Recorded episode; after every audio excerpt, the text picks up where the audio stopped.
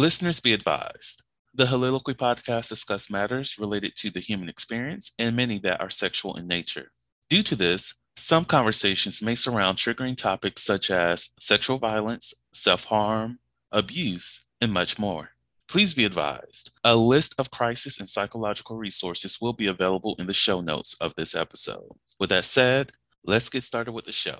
Ladies and gentlemen, may I have your attention please as we go through the following safety instructions. In the event that there is a loss of cabin pressure, oxygen mask will drop from the overhead.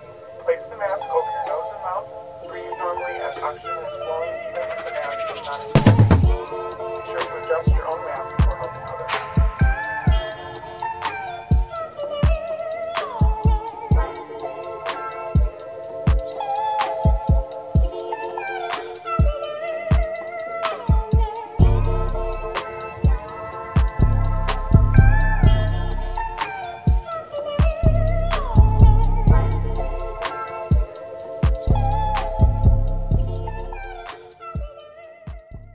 Hello, hello, hello, everyone. Welcome to the Heauxliloquy podcast, where we step out and speak on sexuality. This is your favorite host, Vernon T. Scott, also known as Slater Jackson, and for you freaking motherfuckers out there, Sebastian's Adams.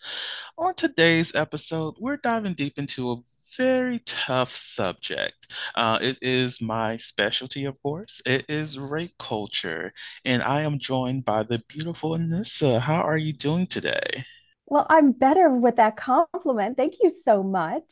You're welcome. You're welcome. It's the smile. It's the skin. It's the hair. It is everything that is you. You are a very beautiful person. So, love to. You're have lovely too. Thank you. I should talk with you more often. Yeah. That's what a lot of people say. mm-hmm. So, um, well, since this is your first time coming onto the podcast uh, and the audience have no idea who you are, of course, we've had our conversations. I've learned about you, learned about your uh, yoga therapy and everything like that. But the audience has no idea what greatness that you bring. Um, do you mind filling them, in, uh, filling them in on a little bit about yourself and what you do, uh, your expertise and all of that? Well, thank you. I will. Um, so my name is Anissa Hudak. And I am a yoga therapist. I work with folks who have uh, P T S D or T B Is, which is traumatic brain injuries. And I actually specifically work with women who have been sexually traumatized. Uh, in the past, I have worked with veterans, uh, which is a great group of uh, folks to work with. However, what really filled my well was working with women who were like me. I am a two-time rape survivor. And so I walk the walk every day. And getting to see a, a woman make a change on the mat, some sort of a shift, really just filled my well. And so that's primarily where I um, place my emphasis on, is working with women like that. Mm, Additionally, mm-hmm. I'm I'm sorry, I'm a mom. Um, I have two and a half boys. Um, I am a um, grieving parent. I lost, one of my sons is a twinless twin. Oh. And so that's why I say two and a half. I have an angel as well. And um, I live in Kansas. I live in Manhattan, Kansas, actually, uh, where the livestock outnumber the people. And I'm originally from New York, so I left the Big Apple for the Little Apple. Oh, so how was the culture like there versus like New York and Kansas? Like how how, how what was it like? Like you said that the livestock outnumbers the people, and I'm like, that's interesting. I like the sound of that. That means at least um, in times of struggle, people won't go that hungry. So no, um, what is the culture like? It is um, particularly very conservative here. Now, if you were to drive an hour east and get to like Lawrence, or even an hour and a half, two hours to get to Kansas City, um, it's a little bit more liberal there. However, it's incredibly conservative here. And in fact, I've been told that I do the work of the devil by teaching oh. yoga. Wait, just for teaching yoga? Yes. Interesting. I, now I, I really want to talk to some of those people who believe that, just to understand exactly where that, how that interplays. Is it because um, uh, the mention of chakras and whatnot, or engaging with the spiritual self, that makes it the work of the devil? Like, have they ever described how is the work of the devil? I don't even know if they know. That is interesting. They probably heard their pastor say it, and there we are. Um, it is incredibly conservative here. We are probably, I would say, a good fifteen years behind either coast. Oh, wow. I'm sorry. Me too. Wow. But uh, has that, their perspectives, impacted the clients that you serve? Or um, for those um, who seek you out, are they uh, able to find you without any trouble? Well, I actually think that it really held back a lot of um, people in general, both men and women, um, from seeking help because of that thought process. Um, and when I had a, a space, a, an actual yoga space here in town, people didn't want to see be seen going in for that kind of um, therapy. Mm. And so even before COVID, I actually closed down my private space and was moving towards online because um, I could help more people, mm-hmm. and it, they could do it a little bit more anonymously. So, you know, it, it was it was difficult. Mm. It sounds difficult. It sounds like a, a uphill battle, a constant, constant uphill battle. And the slope of that is ninety degrees. So, wow, that's, that is, that sounds like a lot to uh, push through. I know, like, even here where I live here in Augusta, um, there, um, even though it is uh, a place where most people may think is very liberal in a sense, it's a very conservative town because um, there is um, very drenched in uh, religion. Um, so it's not necessarily that people are not f- inflexible, but it's more so like when it comes to sex, that's when we have the issues. And that's when we're unable to have these kind of discussions. Like, of course, we we don't mind allowing people to be free, be happy, be them. But then when you add that layer of sexuality, that's when you see the conservative, uh, conser- conser- conservative within um, Augusta, even when it comes to school policies and stuff like that, because we, I remember um, being in middle school and whatnot, and um, we had the dress codes, and they're not trying to um, be lenient with those at all. Make sure you, uh, you have a certain length of your, um, a certain length for your dress as it relates to like, um, what is it like? For women, their skirts can had to be like a dollar length away from their kneecap. It was, it was just so much, so, so very much. And it's annoying. Uh, and it really does inhibits the growth of a lot of the people who live in this city too. So if only. One second, my okay. I, I let my computer do whatever it wants to do right now. But um, let's get into the actual topics today. So, um, as I mentioned at the top of the show, we will be talking about rape culture, and part of that discussion is victim blaming. And uh, victim blaming in itself is whenever someone, well, in the context of um, sexual assault, rape, and whatnot, is whenever. Essentially, you're blaming the victim for their um, being perpetrated or being victimized by some individual. So um, you uh, it had to have been something that you were wearing. Did you lead this person on and all these other things rather than just accepting that the person who violated the, the individual is the, you know, the one in the wrong here. Uh, what is some of the experience that you've had as it relates to victim blaming and helping people, um, you know, not necessarily heal from that, but not perpetuate um, victim blaming? Well, you know, you, you hear about what was she wearing? Was she asking for it because of what she was wearing? Um, how she was acting? Um, and I say she, it could be he. Um, were they incapacitated? Were they drunk? Were they drugged? Mm. Um, and I mean, did they voluntarily take drugs? Not was something slipped into their drink or anything like that. Um, you know, I, I love the whole, what was she wearing? Mm-hmm. You know, that just cracks me up. Um, we can wear whatever we want to wear. Mm-hmm. It doesn't mean that I want a man to put his hands on me. Um, you know, I think that there should be, though, a, a discussion about what is rape? mm. because there are different types of rape. That's and um, there's coercion rape, and coercion rape is a really s- very slippery slope. Um, and it's not so much about, you know, what she was wearing or, you know, was she drunk or anything like that. Um, coercion rape is something like, um, and I had this happen to me. I went out on a date with a guy, first date. And on our way home, he said to me, where are we going to pull off? I said, pull off for what? And he said, well, I bought you dinner, so you're going to blow me. Oh, wow. Now, just because somebody buys you dinner or takes you out doesn't mean you have you, you you have to perform. Mm-hmm. I threw him a twenty and told me to drop, you know, told him to drop me off at my driveway. I never saw him again. Um, coercion rape is when you're in a position, and a lot of women um, of domestic violence and men fall into this, where, you know, it's between being raped or maybe getting um, beaten. Mm-hmm. There's no choice there.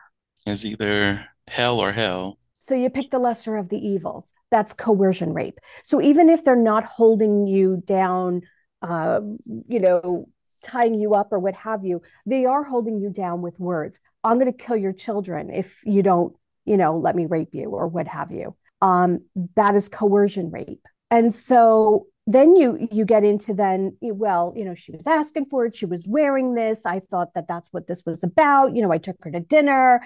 No, no, no, no, no, no, no, no. That's not how that works. You know, um, there's so many le- layers to the onion.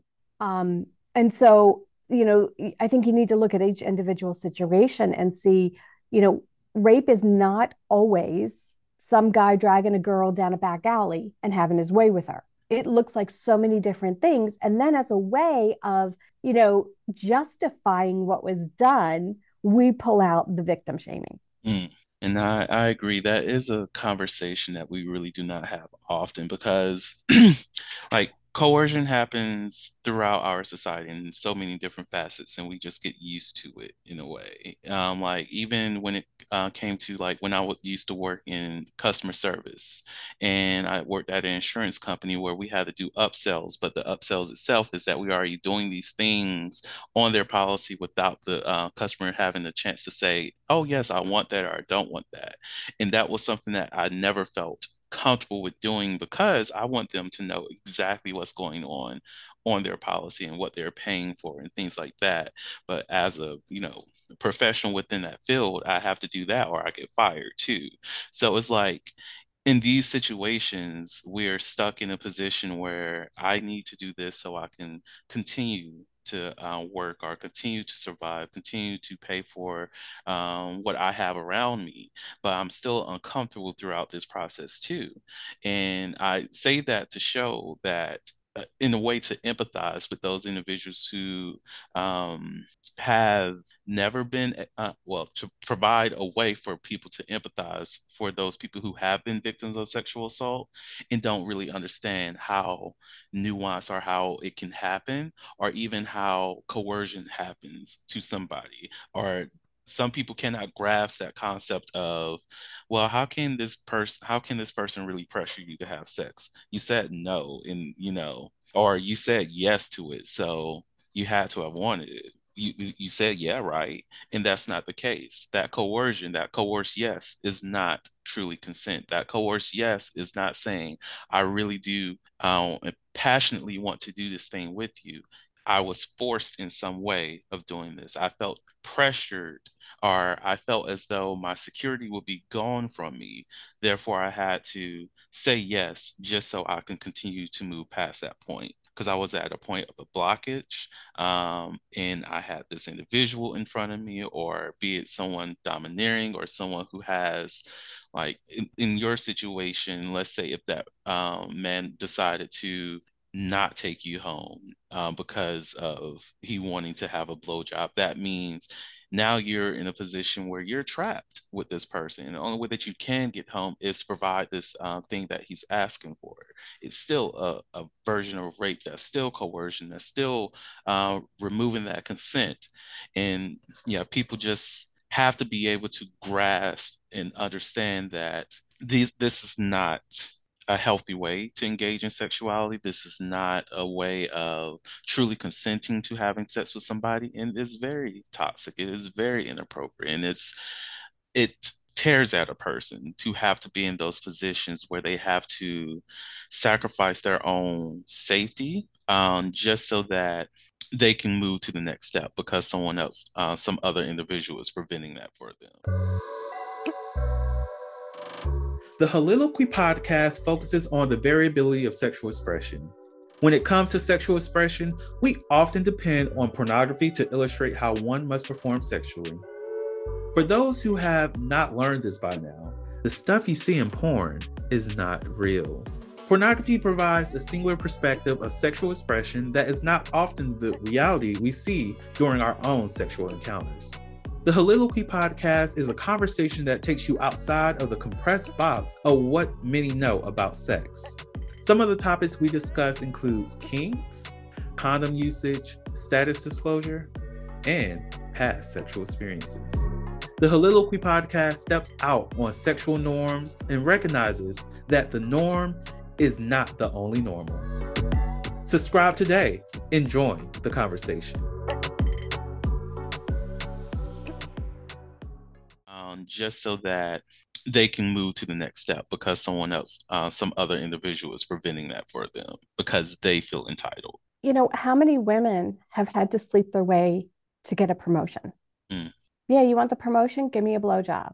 You know, you want this promotion? Go away with me for a weekend or what have you.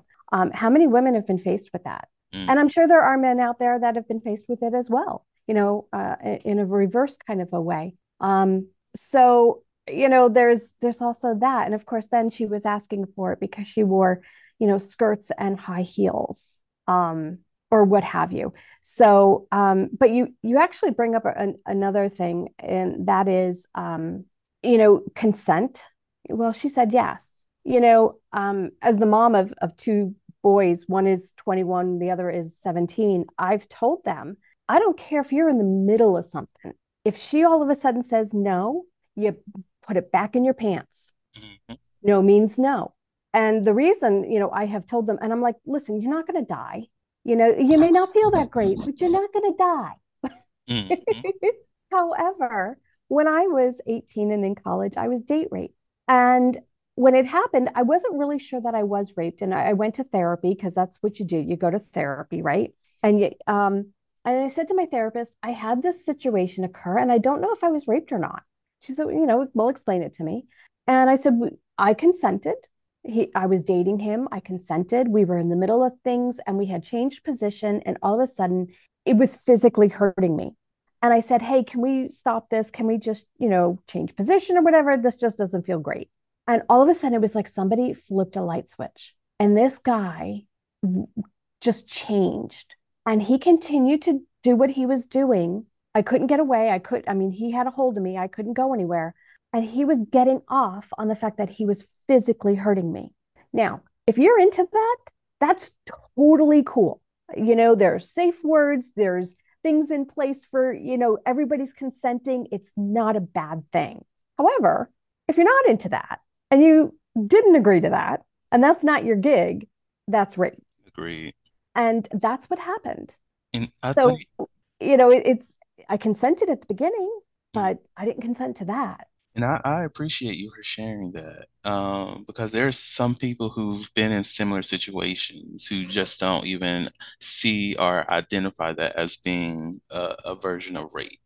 Um, because like you said, you consented, but you didn't consent to that much of that. You didn't consent to all of that. And even um, wanting or have trying to have that conversation that, hey, this is actually hurting me and not being respected, and how there's a multitude of individuals out uh, in this world who've um, been in similar situations. Even myself, um, been in something similar, but uh, fortunately for me, that person ended, uh, did stop um, because I um, because I am a pretty uh, a stronger person. Uh, it's easier for me to push someone off of me and whatnot, but there's pe- uh, multiple people who may who may not have that strength or who may not be aware within those moments of how they do have a voice um, or even if that voice is stolen, um, because the person's not trying to hear, that it is something that that they're they're uh, they were violated in a sense. They well, they were violated, and they it's good to acknowledge that. Uh, and be aware that this is the thing that happened to me, and then, you know, process that, find therapy, heal from that, uh, if possible, um, like notify law enforcement of what happened, um, depending on if, that, if that's what you feel the need to do, do that.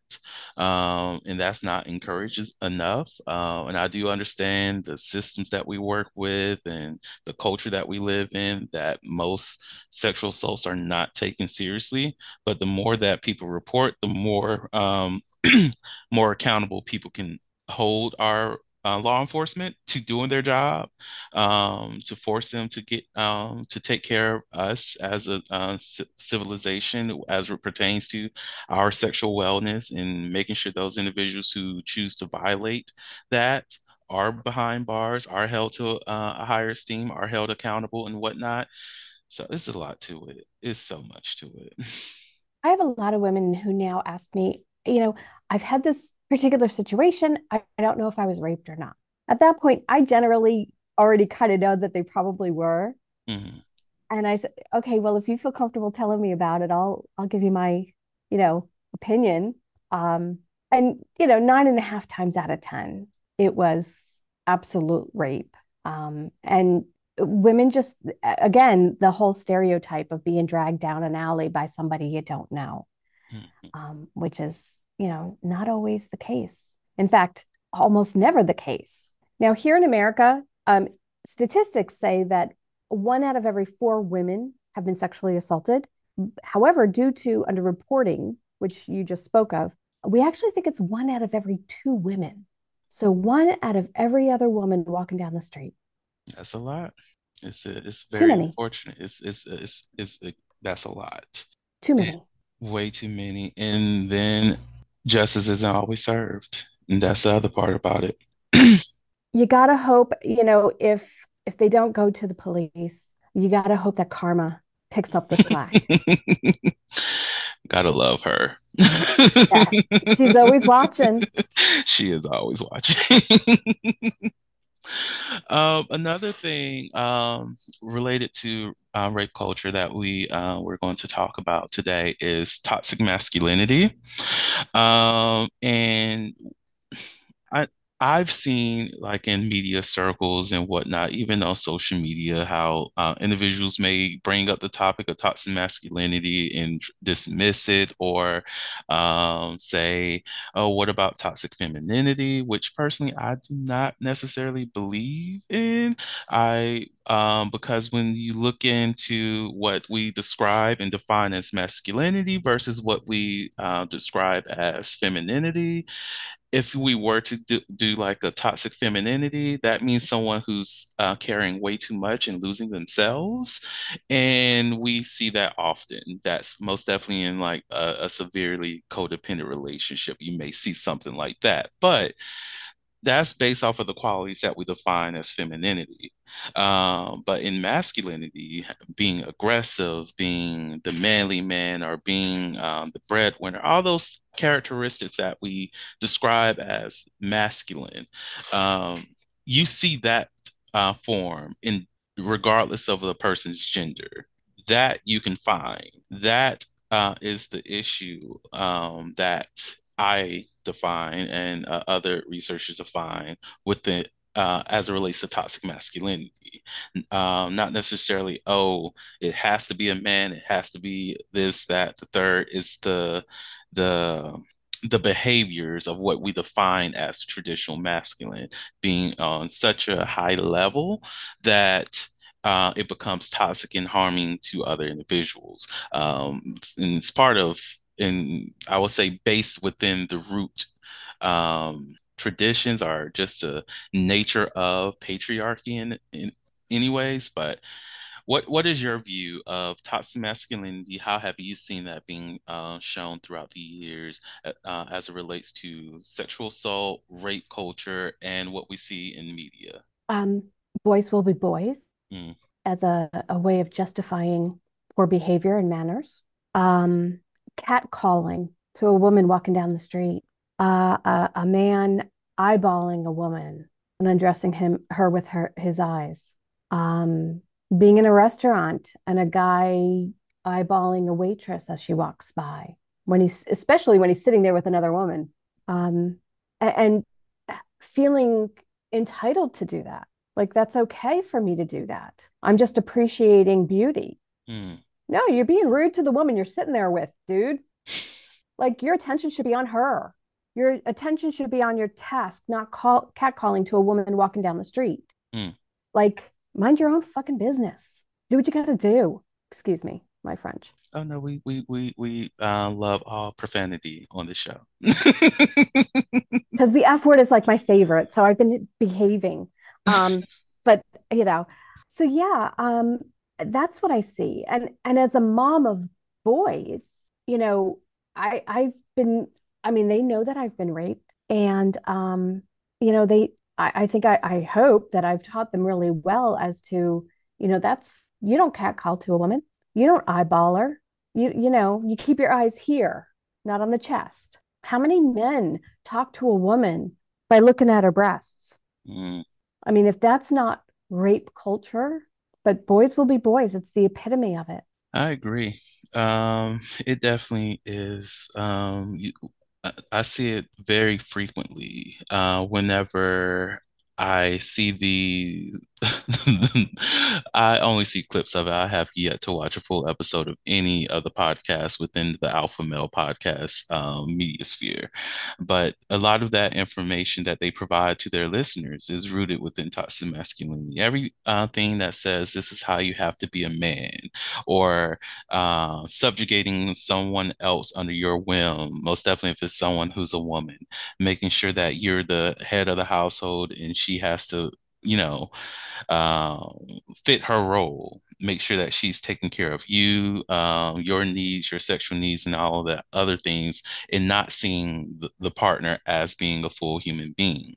Um, this is uh, when you see um, either man or woman, trans, or however the person identifies, saying that if you're doing these certain things, you're a weak man, or you are not strong, or any kind of behavior that does not allow a man to truly be human, um, uh, meaning unable to cry, unable to feel, unable to show worry, show care, um, having to um, anything that says that the man has to protect um, what's out there, their loved ones, or however that it uh, looks. Uh, and when I mean protect, meaning grab a gun to sh- uh, shoot on somebody that's innocent, per se, um, always willing to fight somebody rather than having a conversation with somebody to understand what's going on here. Uh, let's talk about this. Let's talk about that. Going to therapy. Uh, well, the lack of going to therapy is something that's seen as being masculine, because a man shouldn't have to ask for help. All of these things, all of these things is just a list of things that are within that sphere of being toxic and masculine. Um, and we definitely need to provide space for healing. Uh, I will say that men do deserve a safe space to have these conversations without judgment. Um, and within that, we have to co-create that space, uh, meaning men, uh, masculine presenting people, have to be willing to listen, to create this space and not judge before it's uh, available, I guess uh, would be a good way to say that. Um, because whenever, what I've seen is whenever there is the talk of let's heal and let's address men's issues, um, there's always a pushback uh, from men of, we don't need this. Uh, we uh, we are, you know, the tough guys or what have you. And then it is doubled down by people. Um, uh, I have to say, I don't want to call them pick-me's, but the uh, it's doubled down by women who uh, fit that trope of um, wanting that toxic masculine figure, I guess. So now, uh, because it's coming from a feminine perspective, and the men who are seeing these things, they're um, associating with uh, associating that concept or that idea of, oh, okay, if these women are agreeing with that, that means all the women agree with this, and not stepping beyond that sphere to realize that's a small portion of women who accept this kind of behavior. Um, those who have gone to therapy, those who have healed, those who want better for themselves, they don't want to be subjugated. They want to be treated like a whole human being. And even those who um, are willing to be within some type of traditional role still look at the relationship as, yes, I'm doing these things, but we're still equal, uh, rather than I have to be the slave to my husband or what have you. What are your, what's your take on that? Well, you know, again, I'm the mom of two guys, right? Mm-hmm.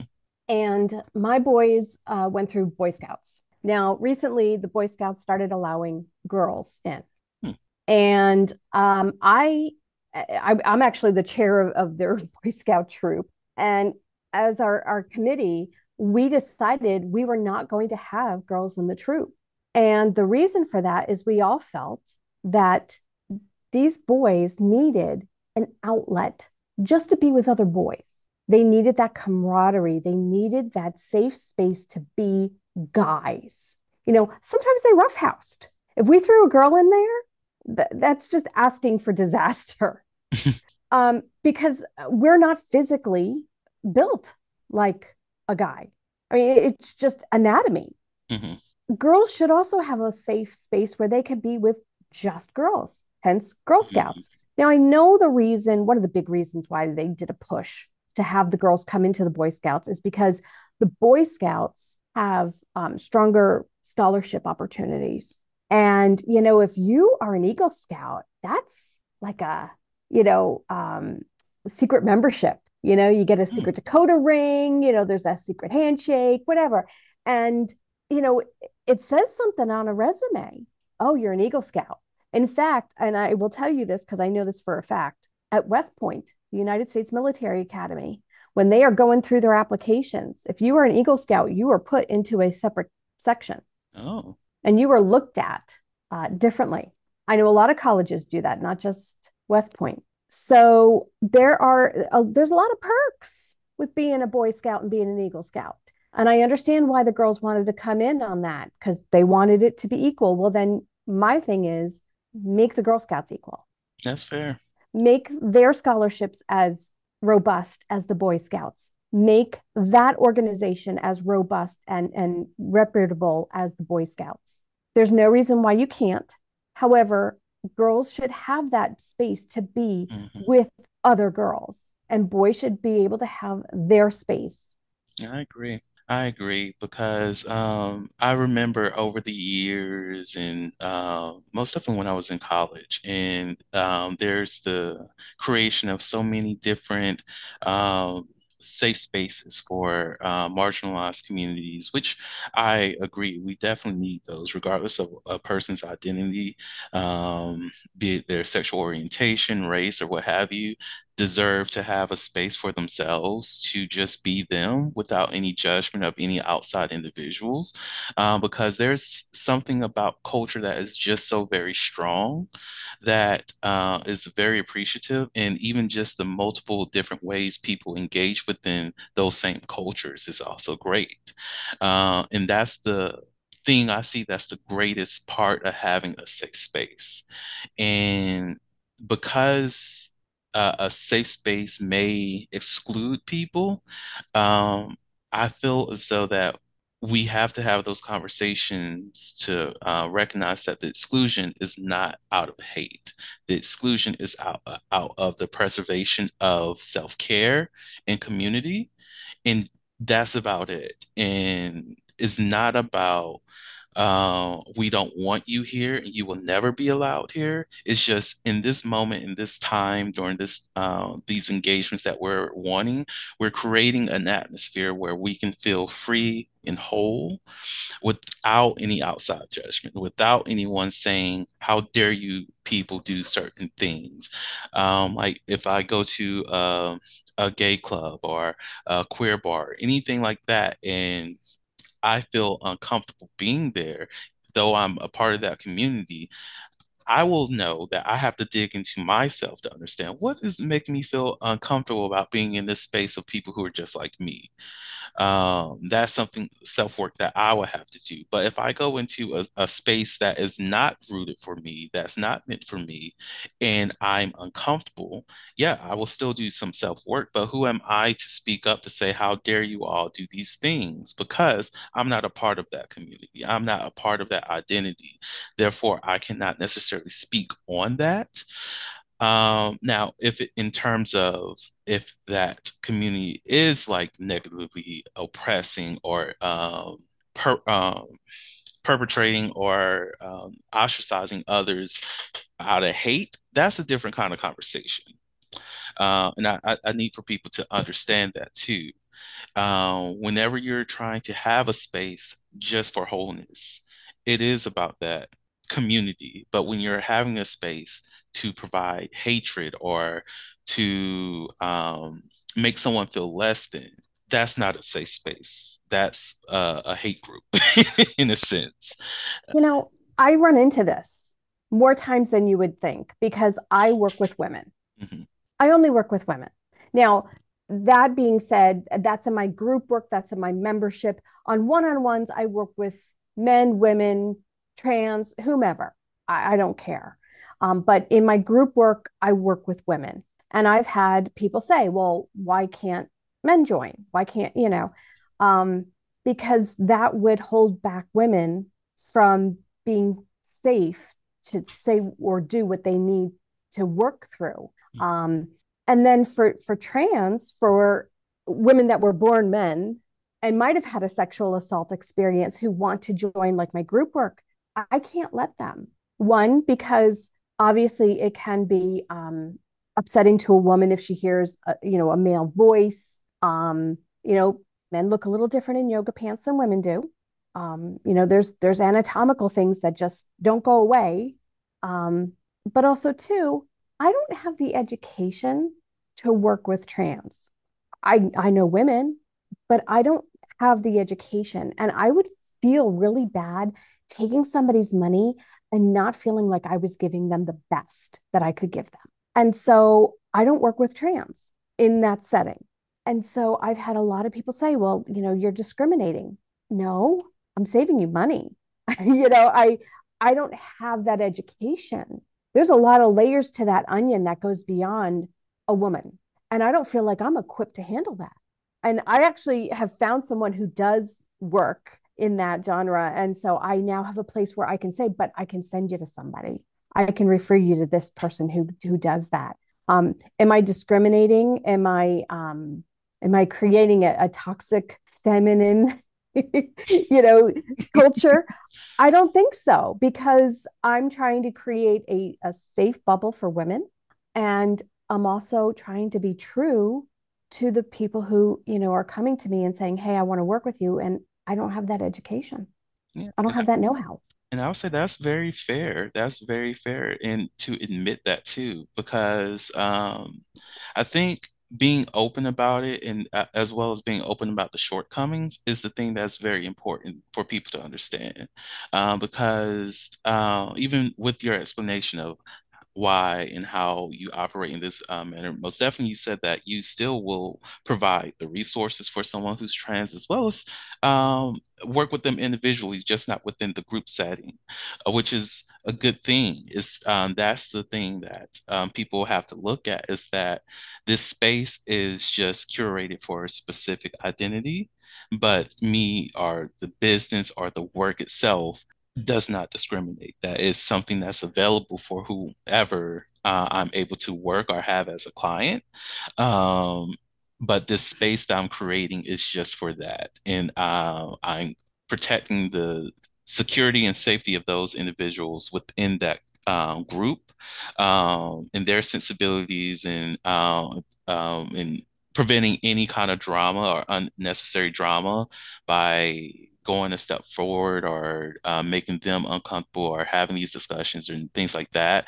But I'm just trying to make sure that this is continues to be a space uh, for the vibe that I have for for my my clients versus um, creating something that may create animosity or even put this individual at danger, which is something that you uh, we all have to be mindful of too, um, regardless of what our backgrounds are, how much we advocate for certain people, and how much we want to um, do the best for everyone. That the people that we work with, uh, most definitely in group settings, we do not know their full stories. We don't know their full lives. We don't know exactly who they are outside of our care. So because of that, we ha- have to be cognizant of who we add within the mix, because um, if I accidentally add somebody who triggers someone else, now we have an issue within the group. Now we have to unpack that. That's a lot more work that we have to do. Um, maybe we have to uh, go to a completely different service. Maybe now I have to get rid of these two uh, individuals because of this um, drama that was created because, you know, whatever the differences may be. So um, I appreciate you for being open about that too. Um, but that's that's that's a conversation that a lot of people have to think about when it, most definitely when it comes to business, as well as um, how we interact with uh, with others. Like um, when it's like, I think people need to start looking at things in the context of what is going on or what is happening within this business. Like you provide a human facing service uh, in in media and um, in like reports of people being homophobic, let's say, it's more of a consumer product or like their groceries, cakes, or whatever the case is, um, where you may see something about discrimination and what have you. Uh, when it's, for me, when it's dealing with foods and stuff like that, just serve people food. um, there's no need to have uh, uh, religious ideology or whatever the case is when it comes to providing a service for people. Um, let people eat. Regardless, like with, with Chick-fil-A and their history, let people eat. that's that's it. You're here to provide food for people. People are going to pay you for food. Let them eat. Great. You uh, you make wedding cakes. Just just make a cake. You're getting paid. You're getting paid. You're not creating a space where you have to interact with people on a regular basis. You're just like, not to simplify the job, because I know baking cakes is like tough as hell, but make the cake. Just just share this experience with these individuals. And look, someone may love the cake that you made for them, and they may want to utilize your service going forward. It's that simple. However, so so when we're looking at this, um, let's take a look at Hobby Lobby. Mm-hmm. Now, um, they are a, a, a Christian-based organization. They are closed on Sundays. Um, and if you work for them and you have uh, insurance, health insurance benefits through them, you cannot get a prescription for birth control. Wow. What the hell? I did not know that. Let's look at Walmart. If you are a single mom and you work for them, you are not considered a head of household. Therefore, you cannot get insurance benefits. Wow. So when we talk about tos- masculinity, um, there's there's so many, so many layers to this. Um, You know, yoga pants. So I live in yoga pants. No great, you know, mystery there, of course. I mean, I, you know, occupational hazard. Only in the last five to seven years have yoga pants been starting to be made with pockets. Now, why is that? Generally, when you look at women's clothing, there's a lot of articles of clothing that we wear that don't have pockets. In fact, it's a big thing if you can find a wedding dress that has pockets. Mm. Why is that? Well, when you look at even in the nineteen twenties, so about one hundred years ago, women were not allowed to have checking accounts, no banking accounts. They were not allowed to handle money. So there was no need for a pocket because the man handled all of that. Even to this day, our clothing still shows that. So when we look at yoga pants, one, we don't want to disrupt the aesthetic of it because, you know, men like yoga pants. And if there's pockets in it, well, then that's going to throw off how they look. And again, why do women need pockets? I mean, we're just, what what could we possibly have to carry around? Mm, a weapon. I'm sorry. because there's a lot of, yeah. I mean, you know, this touches so many aspects of our lives as women that people don't even see. They don't understand. You know, when I got married, I did not take misses. And, you know, people were like, you know, even to this day, I get, you know, letters, Missus So-and-so, and I, I'll send it back. I am not Missus When you look at it, when a guy gets married, he does not change his title. Mm-hmm. However, a woman not only changes her title, but she changes her last name. She's showing a change in property. She went from being her father's property to now her husband's property. And it tells you where she is in the chain. If she's Miss or Miz, she's with her father with his last name. When she goes to Missus and another last name, she's now married. And that person owns her now. That's important to know. Yes, it goes way back into the histories of why weddings be- became a real thing anyways, became a legal practice. And it is a legal practice um, that many people forget. It is legal. It's it's not, uh, it's not something that's really within religion. It's all about making a deal. Um, and that's how it's been since they put that info within the Bible. Um, there's been multiple cultures throughout centuries that did not practice uh, weddings the way that we practice. Like maybe you have a ceremony of love and what have you, whatever the case is, but there wasn't any kind of legal uh, signatures that you've uh, had to, you know, sign. There was no transfer um, of property, anything like that. Most of those uh, ceremony, ceremonies was more of a spiritual thing of bri- bridging two houses into one. And that's about it.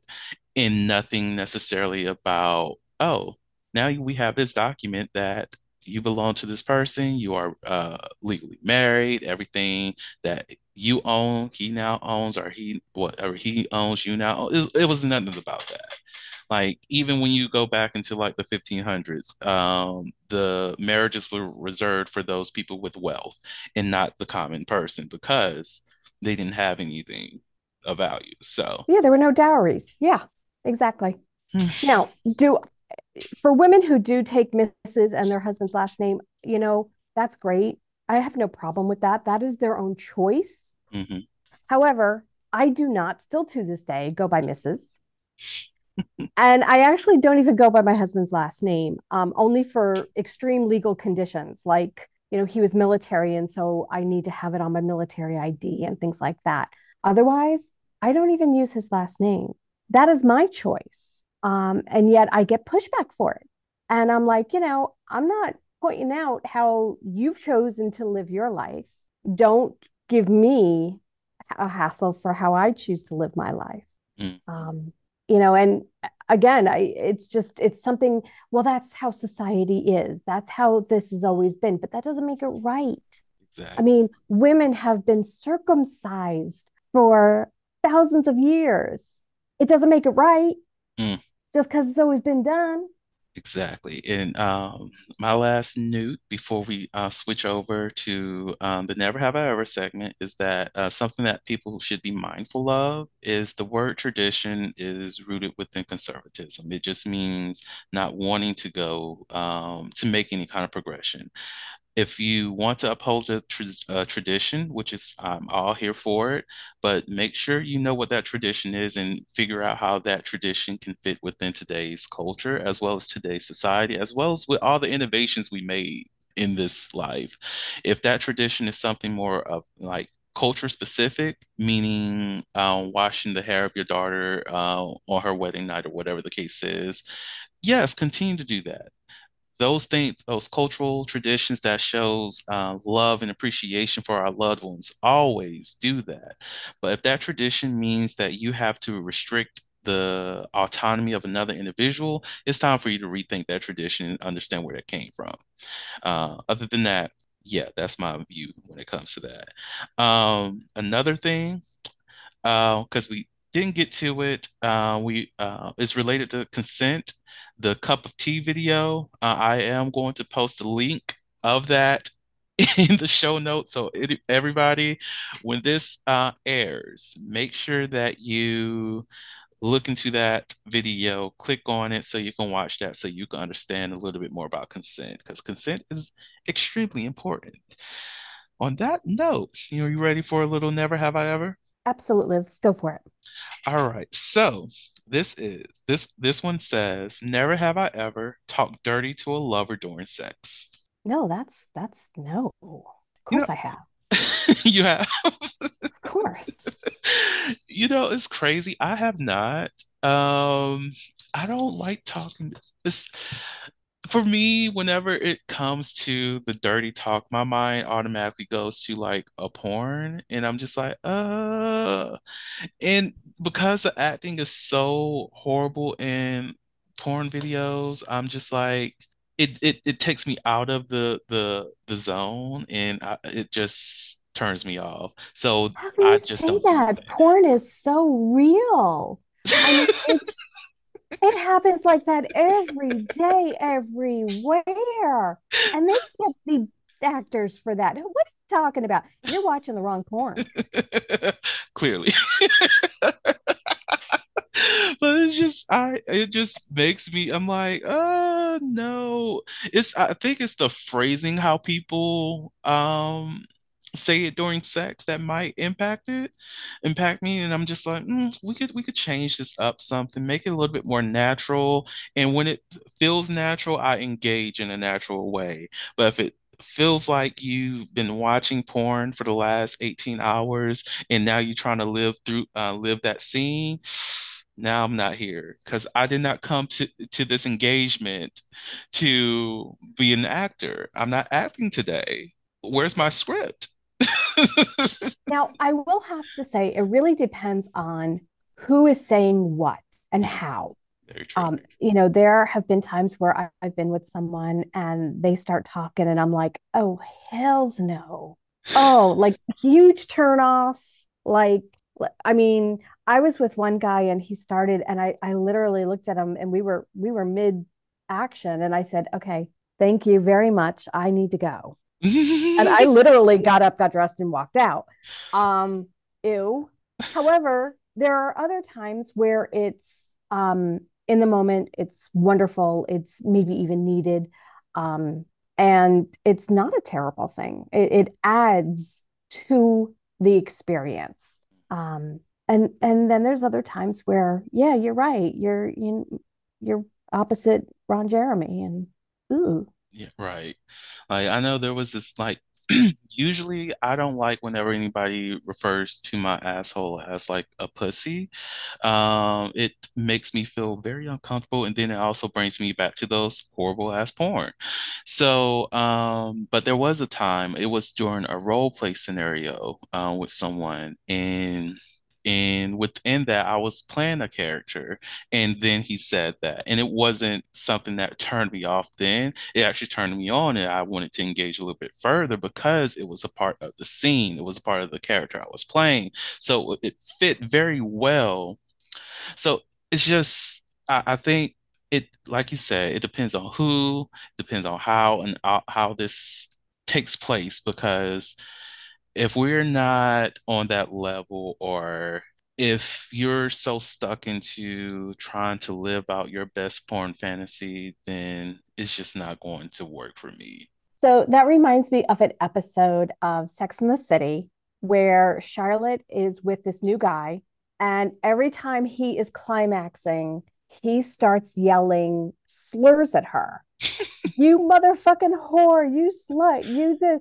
And she just, she it, it, it just was bracing to her. I mean, you know, who wants to hear that? As you, you know, you've got a guy coming in you. Gosh, this is graphic. And so um, she wound up she, having to break up with the guy. I mean, she said the sex was great, except for that point. And then, um, you know, it, it was just really hard. She couldn't get past it. So um, if, you know, if you ever want to see something like that, Sex and the City. I don't remember the name of the episode, but uh, poor Charlotte. Oh, I definitely look into that. You know, Charlotte really went through the ringer. I have to say, she actually had a situation, and we talked about this earlier, where she was hanging out with a group of lesbians. Mm-hmm. She uh, was not, um, but she was, and she was having a great time. She was enjoying herself. And finally, like the lead led uh, lead lesbian, I was trying to say Led Zeppelin, and that's not it. The lead lesbian stopped her at one point and said, listen, if you want to continue to hang out with us, we love you. We would love for you to join us, but you got to be a lesbian. That's awkward. Wow. so, um, so, you know, and we talked kind of about that, about, in, you know, ex, uh, inclusivity and everything. So um, mm-hmm. if you, you know, wanted to look at that, uh, you know, poor, poor Charlotte, she went through the ringer. She really did. It sounds like it. And now, now that you said Led Zeppelin, I'm like, I, so I cannot speak for the lesbian community because I'm not, and I do not ident- identify as woman and or a lesbian. So can we have a meeting, queer people? Uh, and I need it to be a large number of lesbians here. And I, I when I say a large number, we need the millions because I, I just need everyone to take a vote. Can we call the lead lesbians Led Zeppelin or no? Can that be a thing? Can we make this into a thing? Like, just just imagine, just, you know, like there there has to be a leader in all groups. So you just go to your friends and like, who's led today? Who's Led Zeppelin today? Like, I just need to know so we can act accordingly. And that's it. Like, you go into a meeting, let's bring up Led Zeppelin. And it's it's great. It's great. Look, we're having we're having the L G B T Q meeting. They're already talking about what's on our agenda. If you watch the, all the damn media out here, the news outlets, they're talking about what's on our agenda. I don't know who's let this slip. We need to have a meeting soon. That is funny. Oh my gosh. That's a riot. I just couldn't get it out. And it just wanted to come out as Led Zeppelin. I don't know why. Led Zeppelin is the new lesbian leader. It's official. We're here I for like it. it. I like it. I like it. That's going to be the episode title. That's why I have to say it. Oh, God. Anyways, Anissa, thank you so much for being such an amazing person. Um, do you have any last words that you would like to share with the audience before I close this out? Giving up is not an option. Giving up is not an option. I like it. So, absorb that. Anything else you want to add on that, or we're just sticking to that? Um, you know, if you think that you would like to work with me, you can find me at trauma healing yoga dot com. I'm on all of the old people socials. I am not groovy. I'm not on TikTok. I'm not on Snapchat. I'm not groovy like that. You got to find me on, like, you know, Facebook and I G and LinkedIn, Pinterest, trauma healing yoga dot com. I, I come up like a bad penny, but I'm not groovy. So don't look for me on the, the, the young people stuff. I understand what you mean. I barely get on TikTok other than to watch the videos. It's I, I am not a TikTok creator. I am not. I love y'all, though. Those who do it, more power to you. But on that note, thank you so much for coming on to the podcast. You are very appreciated. Uh, to the audience out there, thank you all so much for listening to the Heauxliloquy podcast, where we step out and speak on sexuality. Just in case no one else told you this today, you are beautiful, you are worthy of happiness and joy, you are enough and then some. You may not live up to the expectations of others, but that is okay. You are only required to walk in your own shoes. May each day you live lead you towards abundance. With that said, love you all and see you next episode. Bye. Thank you for listening to the Heauxliloquy podcast, where we step out and speak on sexuality. You can subscribe to the podcast through your favorite podcasting app and find us on the web at w w w dot heauxliloquy dot com. That's w w w dot heauxliloquy dot com. Share the podcast with your friends and join the conversation.